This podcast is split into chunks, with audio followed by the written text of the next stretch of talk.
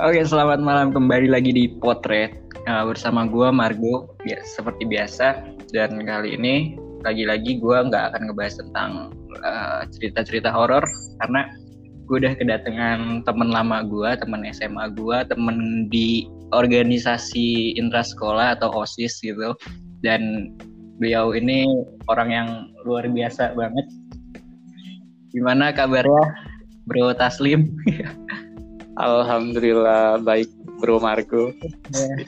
Anjir udah kayak ini ya, udah kayak uh, panggilan di parpol sebelah gitu ya, pakai Bruce. Kalau yeah. Pak, kita jangan kayak parpol sebelah aja. Ya. Gimana nih selama oh ya ini kan mau udah mau ganti tahun kan, udah mau ganti tahun nih. Gimana yeah. selama, selama satu tahun itu di tahun 2020 yang emang kan beda banget kan gitu hmm. gimana sama lu nih selama menjalani tahun 2020 itu kayak gimana? Tahun 2020 Hah? Uh, gimana ya di tahun 2020 ini kan masa-masanya gue skripsi ya lu juga kan skripsi kan sama kayak gue gue pasti gue cuma tiga hari lim tiga hari ya gue tiga hari kalau ya. gue uh, mungkin tekanan di pikiran kali ya karena misalnya corona kan di rumah mulu jadinya kita malah stres di rumah gitu.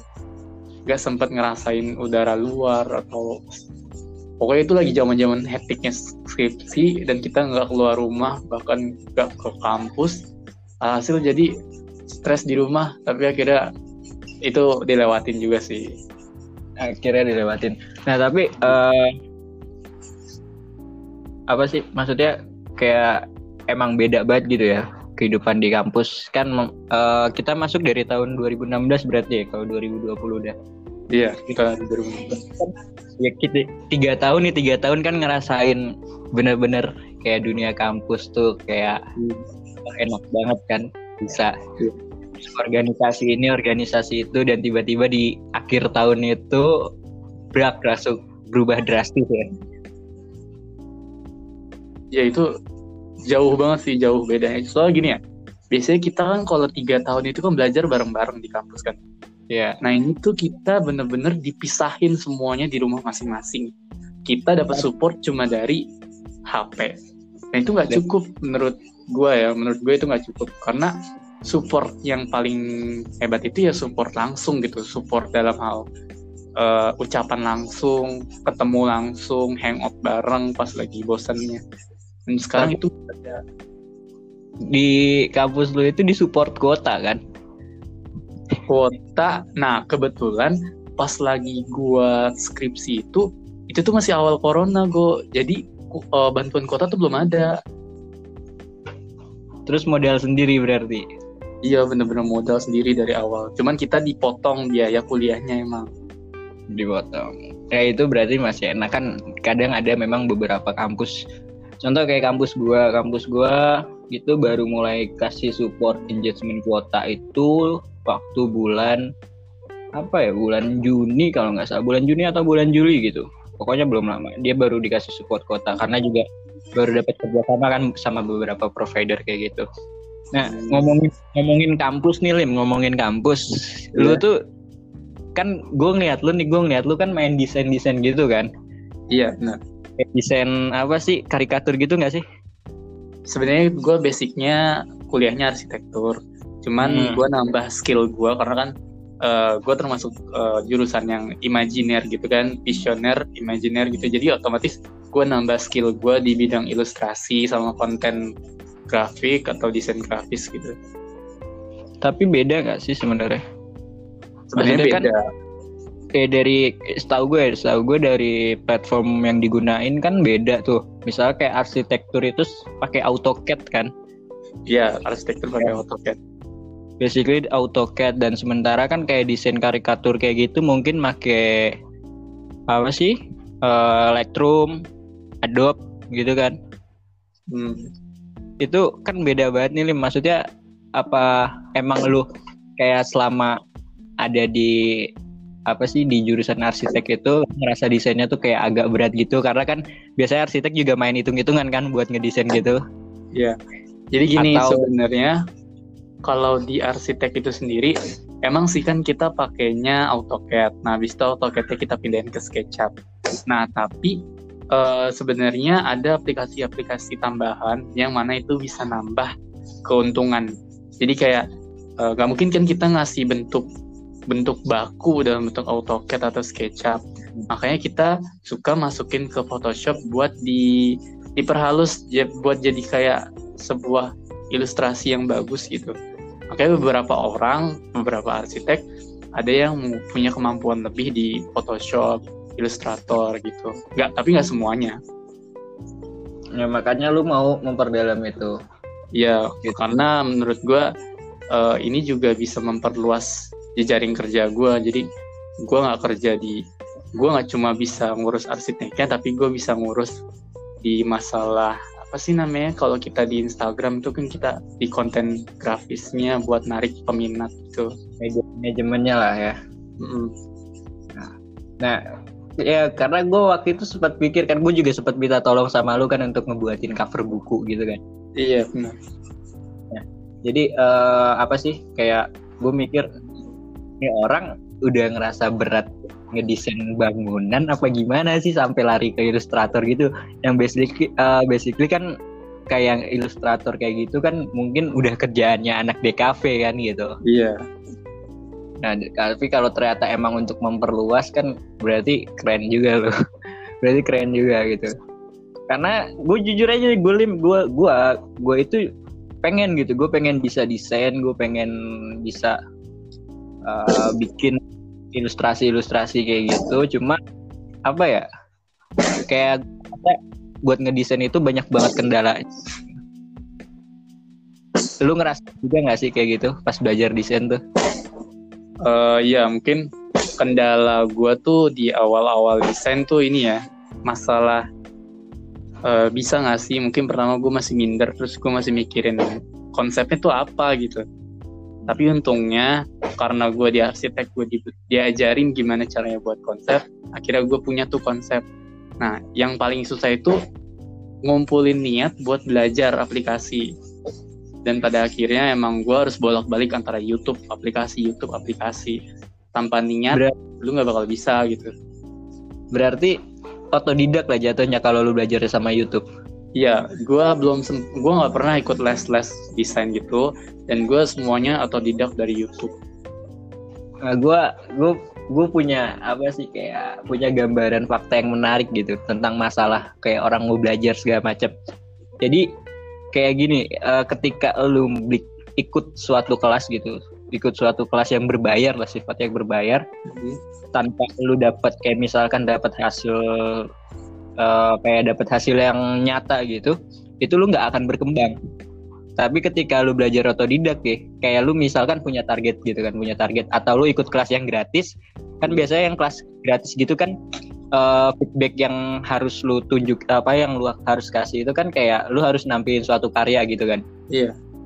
nah itu kayak lebih apa ya kayak lebih worth it gitu loh daripada kelas yang berbayar. Iya bener sih, jadi kayak gue sebenarnya udah menerjunkan diri gue ke masyarakat, gue menawarkan kayak desain gratis, dan itu sebenarnya cuma buat mecut gue buat belajar gitu, biar gue mau belajar. Karena kalau gue ikut les, bisa jadi nanti pas gue keluar les, gue malah nggak ngapa-ngapain gitu kan. Iya, nah kayak gitu sama kayak apa ya kayak tahu bukan bukan maksudnya bukan kayak meremehkan kelas-kelas yang berbayar gitu kan maksudnya kelas yang berbayar ya kita tahu lah mereka punya kualitas gitu kan makanya kan mereka berani narikin duit gitu kan Iya. mereka narik kayak gitu cuma kayak fakta yang menarik sih kayak gitu gitu loh. Karena ya gue pikir orang Indonesia itu buat ngumpulin niat itu susah kalau nggak ada dorongan. Iya bener sih, karena ya gimana ya kalau misalnya lo udah mau belajar otodidak itu udah sebuah hal yang hebat gitu kan, yang nggak semua orang bisa gitu. Nah, ya, cuma kadang gue juga sempet eh, mikir gitu kalau untuk desain ya. Ya kayak misal kayak naskah nih, naskah. Naskah jujur aja, otodidak itu lu bisa untuk belajar nulis naskah eh, secara otodidak tuh lu bisa karena eh, apa ya? untuk gaya kepenulisan orang kan beda-beda nih Hmm. maksudnya gaya kepenulisan beda jadi ibaratnya lu nulis itu ya udah sakarepmu dewe lah pokoknya ya seenak lu aja gitu kalau buat nulis nah tapi kan masalah desain nih masalah desain kan ada beragam varian tools yang emang kita harus tahu dasarnya gitu loh dan secara kayak misal belajar otodidak tuh agak sulit nggak sih gitu Hmm, kalau dibilang sulit, pasti pasti sulit karena gue bingung kan mau nanya siapa gitu kan. Gue nanya YouTube nggak semuanya bisa dijawab sama YouTube gitu. Gue bener-bener harus cari tahu pem- pemecahan masalahnya sendiri. Dan kadang gue memecahkan masalahnya dengan coba-coba gitu. Dengan coba-coba nanti akhirnya ketemu solusi. Atau gue memikirkan secara cepat bagaimana solusinya itu bisa dipecahkan dan ya memang menurut gue juga sulit sih buat desain itu pakai tools toolsnya nggak semua tools bisa gue pakai kok gue berusaha untuk menggunakan tools tools yang emang menjadi tools pokok tapi bisa sempurna desainnya kuasain Nah, iya, ada yang iya. dikuasain tools yang dikuasain. Ya, karena jujur jujur gue untuk masalah desain tuh wah gila gue nyerah gue nyerah. Gue bisa ambil foto gue bisa ngambil foto. Cuma ketika gue disuruh menyempurnakan foto itu dengan editing gue angkat tangan jujur aja. Tak karena kayak gue buta warna atau gimana gitu gue nggak punya feel sama warna gue nggak ngerti sih. Karena ketika gue udah coba ngedit tuh kayak gue lari ke suatu apa sih color grading yang emang agak dark gitu loh. Hmm. awalnya gue juga gitu kok kok jadi kayak kayak warna yang gue pilih kok kayaknya jelek-jelek banget gitu. Tapi karena ya gue mencoba memberanikan diri aja misalnya ngasih eh, konten gratis ke orang dan itu cuma sebagai project coba-coba gue gitu. Lama-lama skillnya meningkat gitu ini kayak apa sih? Kayak lu bisa lihat lah di Instagram gua gitu kan. Di Instagram galeri foto-foto gua gitu. Itu ya, ya kayak gitu hasilnya gitu. Jadi ada yang ada yang gua edit dulu untuk sekedar ngurangin saturasinya doang. Terus kadang ada yang tanpa gue edit langsung gue post gitu kan. Karena gue juga udah anjir harus gue edit kayak gimana lagi gini kan? Ini malahan kadang gue edit nih lim. Gue edit Hmm. sama hasil hasil eh, apa sih eh, gambar utamanya gitu. Malahan bagusan tanpa diedit gitu menurut gue gitu. Jadi kayak apa ya mungkin bukan gue doang yang ngerasain gitu. Teman-teman yang lain juga yang mungkin baru belajar ngedit eh, ngedit atau desain segala macem gitu. Kayak ngerasain kayak gitu ngestak. Maksudnya ngestak di color grading dulu lah gitu yang paling dasar banget menurut gue untuk menyempurnakan warna di foto ya itu gitu loh. Kalau menurut gue kita semua tuh harus bangun bangun yang namanya sense of art kita semua gitu. Jadi eh, harus terbiasa melihat apa yang bagus dan nantinya kita bisa nilai karya kita dari melihat karya orang lain. Semakin banyak karya orang lain yang kita lihat kita kulik gitu karya orang-orang itu gimana sih? Kalau color grading kan berarti misalnya ada kode-kodenya nih. Nah kodenya dia Hmm. tuh pakai apa aja? Nah kita coba tiru. Di sini maksudnya tiru itu kita cuma tiru kodenya doang tanpa meniru karyanya orang lain.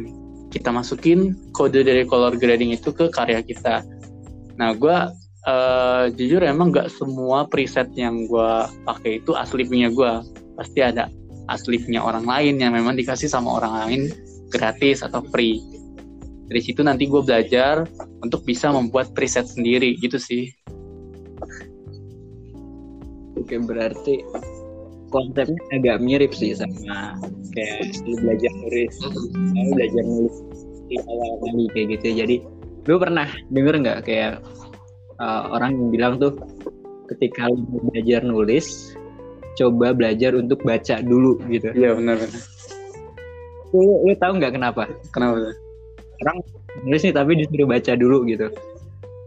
kalau menurut gue sih emang dari apa yang kita baca kita bisa tahu bagaimana tulisan yang bagus atau nggak bagus tuh kayak gimana gitu Ya salah satunya itu. Tapi yang paling utama apa? apa tuh Biar lu punya biar lu punya kayak role model dulu. hmm iya role model dulu kalau lu uh, suka baca novel-novel nih misal contoh uh, kayak apa ya? Kayak yang nulis Mariposa siapa sih? Gue lupa namanya. Mariposa itu.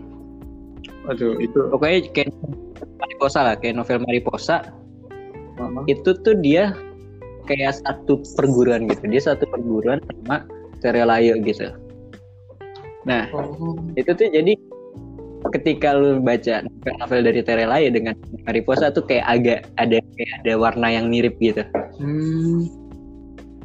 Jadi kayak gitu novel itu untuk uh, kayak lu banyak baca itu kayak untuk memperkaya dulu sih memperkaya diksi, memperkaya uh, jenis style gimana nulis dialog kan dialog di novel itu kan nggak nggak selalu kayak misal uh, prolog, prolog bawahnya kemudian dialog di sampingnya dikasih penjelasan siapa yang mengucap bla bla bla.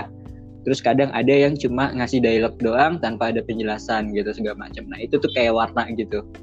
Dan orang disuruh baca ya biar itu dia biar dia kayak punya banyak referensi ketika dia udah punya referensi coba dikombin dan itu jadi warna dia sendiri gitu berarti agak mirip kan iya, sama desain tuh oh, sama sih kayak gitu prosesnya ya. gitu ya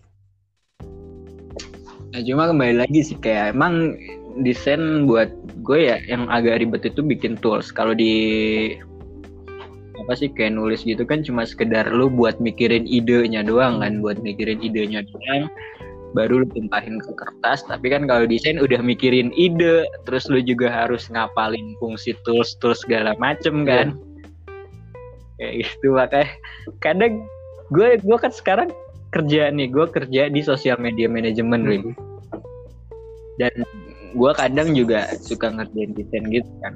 Nah kadang ada yang bilang wah aja kerjaan lu enak banget bro. Cuman ngedesain desain doang gitu kan. Cuma kayak foto terus habis itu posting. Gue dalam hati itu enak di mananya? Gitu. Lu nggak tahu ngerasain desain tuh kayak gimana gitu kan. Lu nggak tahu harus mikirin segala macem kayak apa uh, apa warnanya terus tingkat kepikiran segala macem presetnya lah segala macem tune war tune dari gambarnya itu gitu. Nah iya makanya itu gue gitu. makanya gue juga bingung sama orang-orang yang sampai sekarang masih memandang desain itu cepet gratis murah dan mereka tuh nggak tahu proses kita di belakang gitu kan. Tapi lu pernah nggak kayak misal ada orang gitu yang datang ke lu bang bikinin gue desain dong kayak gini. Ntar gue kasih lalu lima puluh ribu. Ada nggak? Kalau yang kayak gitu ada. Tapi ada. Uh, ada juga yang kayak karena dulu gue sempat ngasih gratis dan kayak hmm. keterusan gitu loh minta gratis. Sementara di sekarang misalnya gue udah berbayar tapi masih aja ada yang nah. mencoba meminta gratis gitu.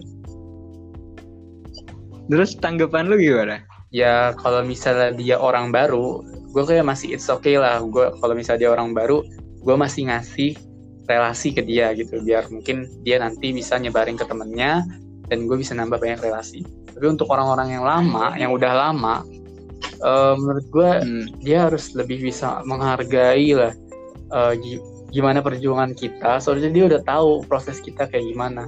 Dan kalau misalnya ada yang minta gratis itu kadang mungkin pernah ada penolakan tapi gue nggak ngepure langsung nolak gitu. Ini cuma bercanda-bercanda aja.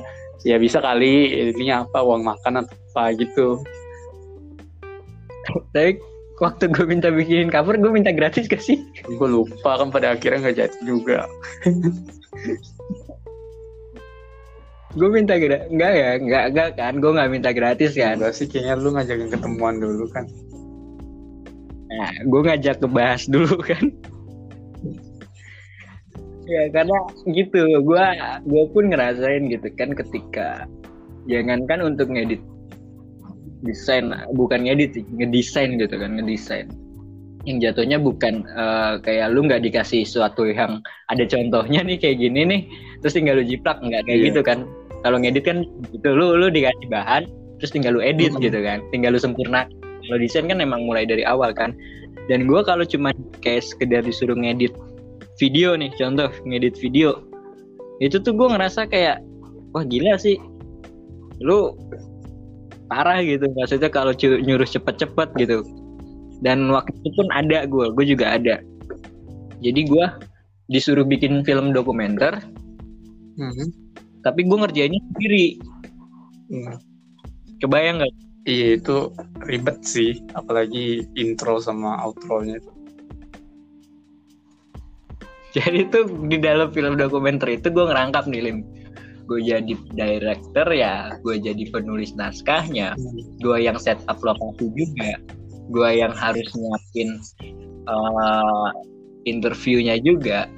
Terus gue yang harus ngedit juga. Gue yang harus ngambil gambar. Waduh, berat berat.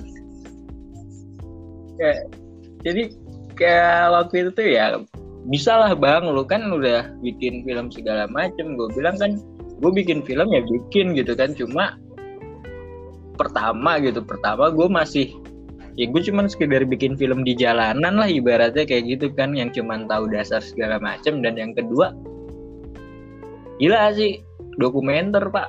Orang iya emang kalau ngeliat dokumenter kan cuma kayak lu ngambil-ngambil footage bla bla bla Hmm. terus interview orang jadi kan kelar masukin musik blok jadi nggak sesimpel itu. Iya.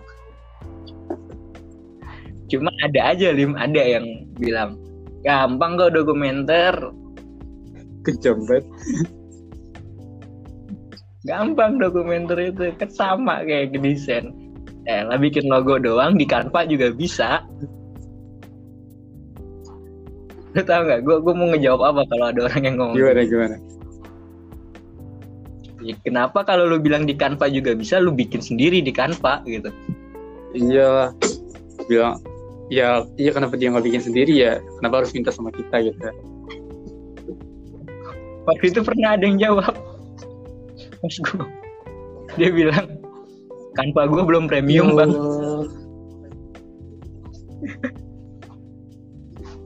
Canva gue belum premium jadi terbatas banget dia kayak dia mau ngambil apa ya ilustrasi-ilustrasi terus ngambil background yang emang tersendiri.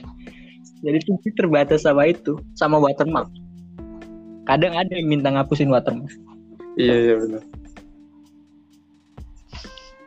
dan gila sih maksudnya kayak wah parah gitu orang-orang yang kayak bang nggak bisa ngehargain seorang desain gitu dan gue juga kayak buat ke arsitek gitu kan ke arsitek tuh gue pernah niat orang langsung Hmm. gitu buat ngedesain lewat AutoCAD dan itu emang bener-bener kayak wah gila sih rumit gitu kan Bahkan gue di arsitek pun masih banyak yang bilang kayak "Eh, ah lu kerjanya cuma gambar doang kan cepet.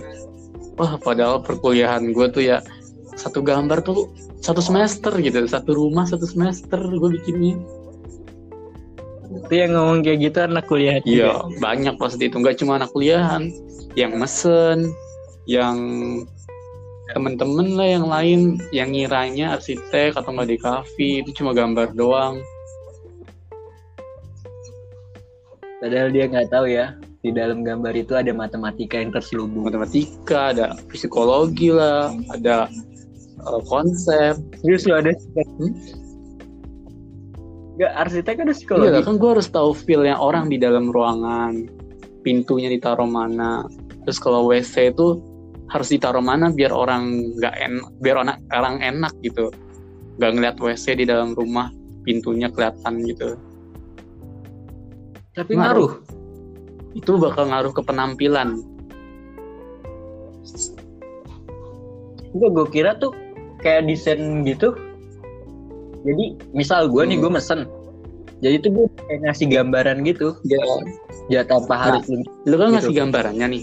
Nah, terus kita yang eh, setting, kita yang udah tahu psikologi psikologi misalnya kayak kalau pakai warna merah tuh bisa bikin apa sih? Pakai warna biru bisa bikin apa? Warna hitam bisa bikin apa?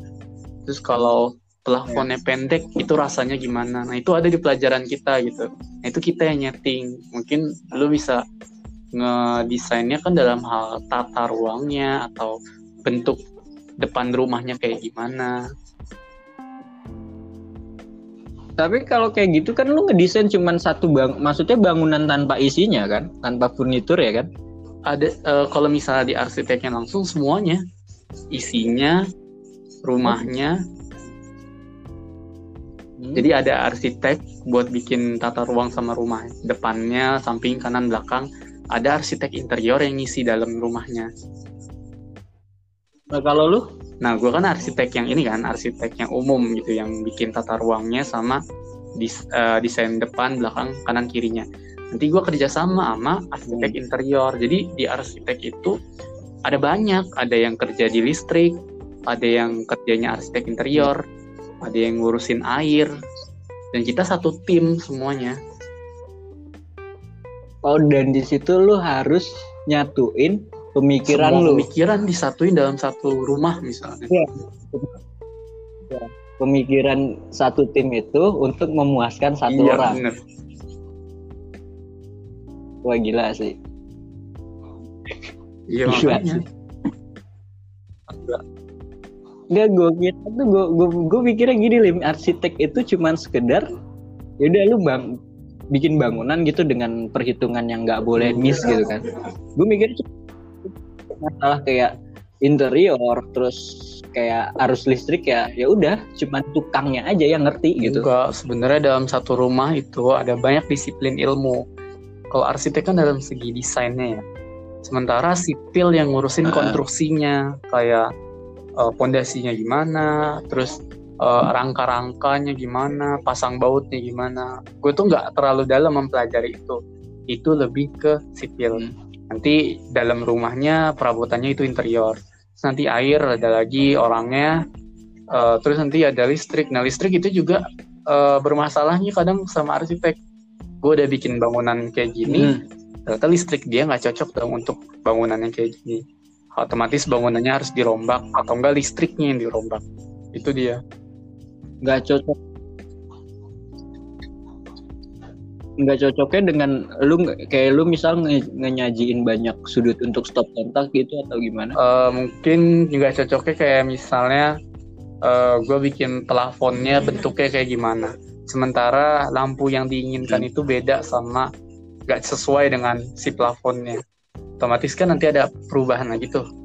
Perubahannya antara di listriknya atau di plafonnya. Dan itu harus dikuat-kuatan ke kliennya gitu kliennya maunya gimana soalnya klien banyak juga yang iseng gitu listrik listrik ini berkaitannya sama interior yang elektronik atau sama arus listrik ya Lim? Sama semuanya menurut gua terpengaruh sih. Nanti interiornya kan juga dilampuin sama si listriknya kan. Jadi lampu itu kan uh, nanti menyinari interior. Kalau misalnya titik lampunya kurang hmm.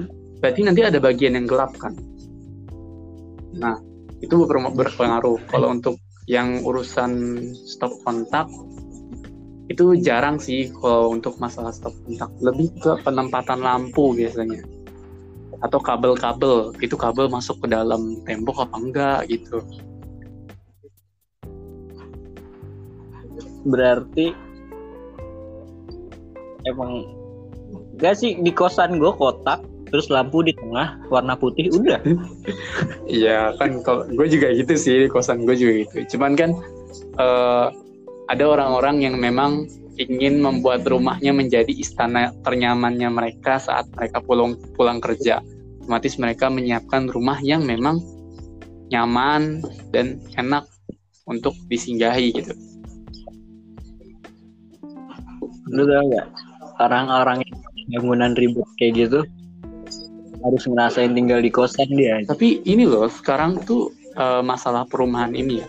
Banyak millennials, millennials nah. yang kan dulu kan kita mikirnya kalau arsitek itu dipakai sama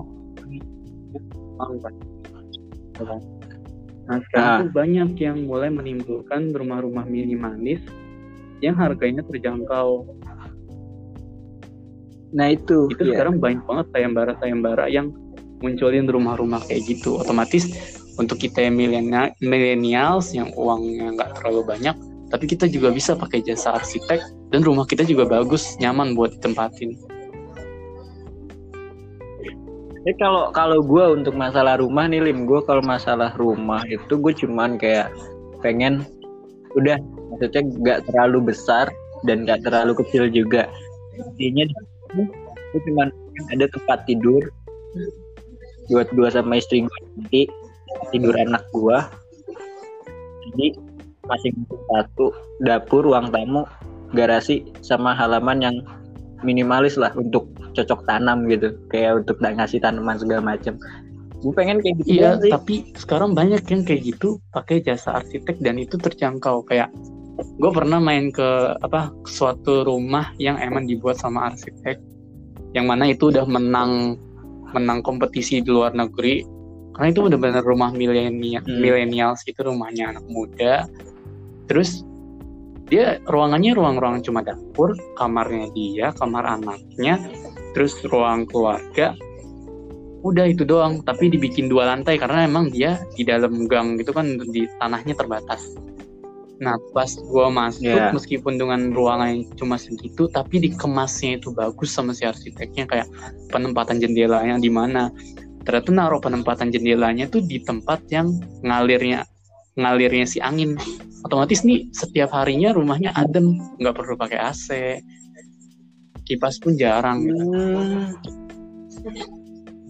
Iya bisa bisa ya. kalau dikemasnya baik makanya kan uh, arsitek tuh ngurusinnya di pengemasan gitu. Iya, oh iya, gue gua di rumah gue di Pamulang itu gue se sempet gue ngerasain lim kayak jadi kan pintu hadapnya matahari itu terbit dari mana sih? Dari Utara, ya? timur. Ya? Nah, kayak dia kan matahari terbit dari timur, nah pintu sama jendela itu ngadep ke iya. timur. Aku tahu nyari itu gila sih terangnya gitu kan. Nah itu tuh gue kayak kadang suka ngerasa risih gitu. Pagi-pagi tek langsung pagi. Gila sih maksudnya apalagi hari Minggu kan lu pengen leha-leha gitu kan terus tiba-tiba jam, jam setengah enam matahari udah muncul kayak gitu langsung nyorot ke muka Below. Iya dan iya sih bener kata lu tadi ngaruh-ngaruh ya ngaruh ke kenyamanan ya bener-bener bener. Gue baru kepikir. Iya makanya makanya gue bilang kalau kita juga mempelajari psikologi tapi secara tidak langsung. Kita juga pelajari tentang perilaku si manusianya juga sih di dalam bangunannya. Tapi gue sering nemuin nih Lim, gue sering nemuin. Hmm. gue kan sering nginep-nginep ke rumah orang. Ya, gue sering nemuin arah kiblat dia sholat itu ngadep ke kamar mandi terus itu rumah dia dibuat arsitek atau gimana? Gue nggak paham sih mas. Gue kan karena pemikiran gue setiap rumah itu yang pasti ada arsiteknya gitu gue nggak setiap rumah tau banyak rumah-rumah yang di kampung atau di tempat apa pun itu uh, yang cuma kulinya sendiri sebenarnya bisa bikin. Tanpa mungkin cuma ada gambar digambar sketsa doang. Tapi dia bisa bikin Enggak sih kayaknya kalau ini enggak karena di dalam kompleks sih rata-rata. Kayak gue sholat tek. Kok gue mandi kamar mandi terus sholat ya kayaknya gitu. Dan emang disisain space buat sholatnya tuh ya pas sebatas depan sama kamar mandi gitu. Atau mungkin itu kayak gitu. mungkin itu ada ilmunya nggak? lebih ke uh, apa kalau perumahan gitu kan biasanya dia rumahnya dibikin sama semuanya. Otomatis ya, pemilihan hampir. rumah yang mengarah kiblatnya salah itu kayak udah resiko gitu kalau kita ngambil di komplek itu nah makanya uh, makanya kalau misalnya kita milih kalau misalnya di komplek itu otomatis sudah tetap gitu aturannya arah rumahnya ke sana Sementara beda kalau misalnya kita beli tanah, habis itu kita bangun di tanah itu kita bebas buat ngatur arahnya itu. Nah biasanya kalau kalau misalnya di gue sendiri untuk kiblat sebenarnya juga gue gue ini sih gue pertimbangkan. Mungkin gue ngecek dulu arah utara selatan ininya ke mana. Penempatan jendela pintu itu ke mana. Nah habis itu kiblatnya mereka itu ke mana. Tapi meskipun nanti mereka sholat pasti ada space lain lah selain harus di depan kamar mandi kan. Tapi bener-bener kayak, kayak apa ya gue nggak tahu emang yang punya rumah udah biasa atau gimana gitu tapi kalau nggak enak gitu loh. Paham lah gue ngerasa. Apalagi kan kalau ah, abis ada yang masuk kamar mandi kan. Keluar, keluar ada yang sholat. Nah itu masalahnya di situ gitu kan. Dan emang kayak bener-bener disisain space-nya tuh ya udah emang di depan kamar mandi itu doang jadi tuh kamar mandi langsung tak keluar ruang tamu dan emang space-nya di situ gitu hmm, berarti rumahnya emang nggak terlalu besar ya minimalis sih ya rumah kompleks sekarang lah lu paham lah iya iya ya. Ya, Lim, gue pengen nanya satu lagi nih. Harga arsitek berapa, Lim? Apa? Harga arsitek berapa? Harganya kalau misalnya harga sih kita masih ngikutin peraturan yang ada di IAI. Jadi ada Ikatan Arsitek Indonesia. Di situ ada harga-harganya. Cuman dan lu udah tergabung. Nah, gue belum tergabung. Biasanya uh, ada kita tuh dipersenin misalnya ya uh, misal lu mau bangun suatu rumah lu udah rencanain udah dapat kayak gini-gini terus rencana anggaran si rumahnya ini misalnya 400 juta gitu kan nah terus kita itu cuma boleh ngambil hmm. misalnya 10% dari 400 juta nah baru tuh dihitung berapa 10 persennya sih dari 400 juta di situ itu sisa apa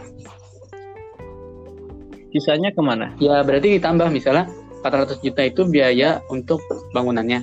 Nanti misalnya 10 persennya itu 40 juta. Berarti uh, lo harus bayar 440 juta gitu misalnya. Oh berarti semakin kecil anggaran lu, lu semakin kecil iya, dong dibayar. Tapi kan semakin mudah. Tapi kalau gue pengen misal, gue misal mm -hmm. punya duit 100 deh, gue udah punya desain yang harus lu kembangin nah, lu, gitu bisa sih kayak bisa misal, uh, lu punya duit 100 juta kayak lu kasih ke gue terus hmm. lu bilang ke gue pokoknya gue mau 100 juta ini jadi rumah ya bisa. Masih bisa kita hmm. misalnya lu mau. Berarti kalau gini rumahnya bisa gue kreasikan kayak pakai bahan-bahan daur ulang atau mungkin gak terlalu banyak semen di dalamnya banyak bukaan-bukaan gitu bisa. Sekarang gue sama temen gue juga lagi tapi ngembangin gimana caranya sampah plastik bisa kita jadiin rumah salah satu dinding rumah. Jadi kita nggak ngeluarin banyak uang gitu oh berarti lu belum tahu kekokohannya gitu? Apa kekokohannya? Iya yeah tingkat kekuatannya. tingkat kekuatannya. nanti kan kita uh, apa namanya kita diskusi sama orang sipil. Kira-kira nih kuat gak nih kalau misalnya kita pakai bahan ini gitu? Karena kan harga bahannya murah gitu kan. Hmm. oke. Okay. sebenarnya gue mau ngerenov sih gue mau ngerenov rumah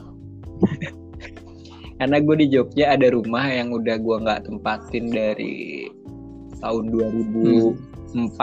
kalau nggak salah berapa tahun tuh 16 tahun dan sekarang keadaannya berantak berantakan banget sih gue pengen gue benerin gitu tapi kalau kayak biasa ngerenov rumah gitu, lebih minimalis dong harus ya anggarannya. Ya, biasanya kalau renov rumah tuh nggak kayak bikin rumah baru. Kalau misalnya bikin rumah baru itu 300 sampai 400 juta, mungkin ngerenov rumah tuh ya masih di bawah 200. Tergantung berapa luasan yang lu renov. Karena kita ngitungnya perluasannya. Hmm. Oh bukan perbahan maksudnya apa yang aja yang misalkan gue cuman mau Iya nanti dari dari Udah, luasan itu kan kita tahu berarti keguna dari luasan itu kita butuh berapa batako nanti uh, kita kon hmm. konversi juga ke harga batako nah nanti di situ dapat harganya Nah itu kayak gitu biasanya ngediskuin uh, apa ngekonversi harga kayak gitu lo di depan klien lo Biasanya nanti ada transparansi. Jadi kita uh, ada Excelnya nih, Excel rencana anggaran biaya. Kayak kita ngasih proposal acara gitu. Nih uh, rencana anggaran biayanya segini, kita pakai bahan ini, harga bahan ini segini, luas dindingnya segini, otomatis totalnya segini gitu.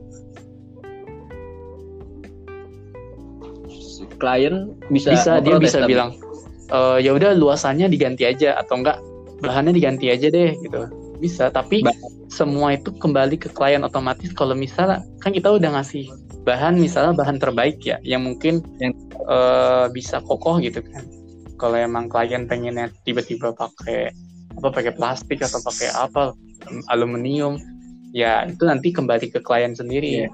uh, kliennya siap gak untuk memaintenance si bangunannya ini kalau ada kerusakan lagi karena kurang kokoh kalau pakai bahan lain gitu.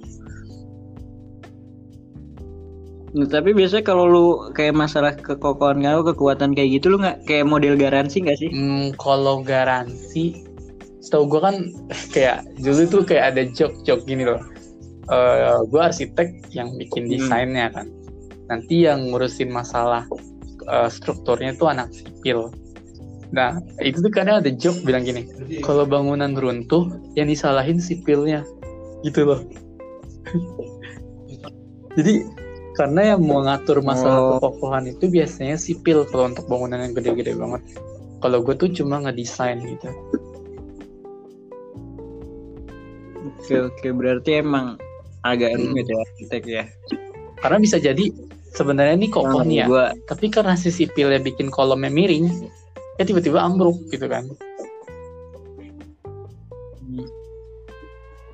Nah gue pernah sih waktu itu. Waktu kecil gue pengen Hmm. jadi arsitek. Cuma ketika gue tahu arsitek itu butuh matematika, gue Enggak, nggak tapi sebenarnya gue matematika itu cuma ada di semester 1 kalau misal lo tau. ya. Ya setelah gue dengar cerita lu kan berarti arsitek nggak Iya. cuma matematika Lebih ke komunikasi, ke teknik deh pokoknya bener-bener ngurusin teknik banget. Kalau matematika gue cuma satu semester Iya. doang dan itu cuma satu mata kuliah doang.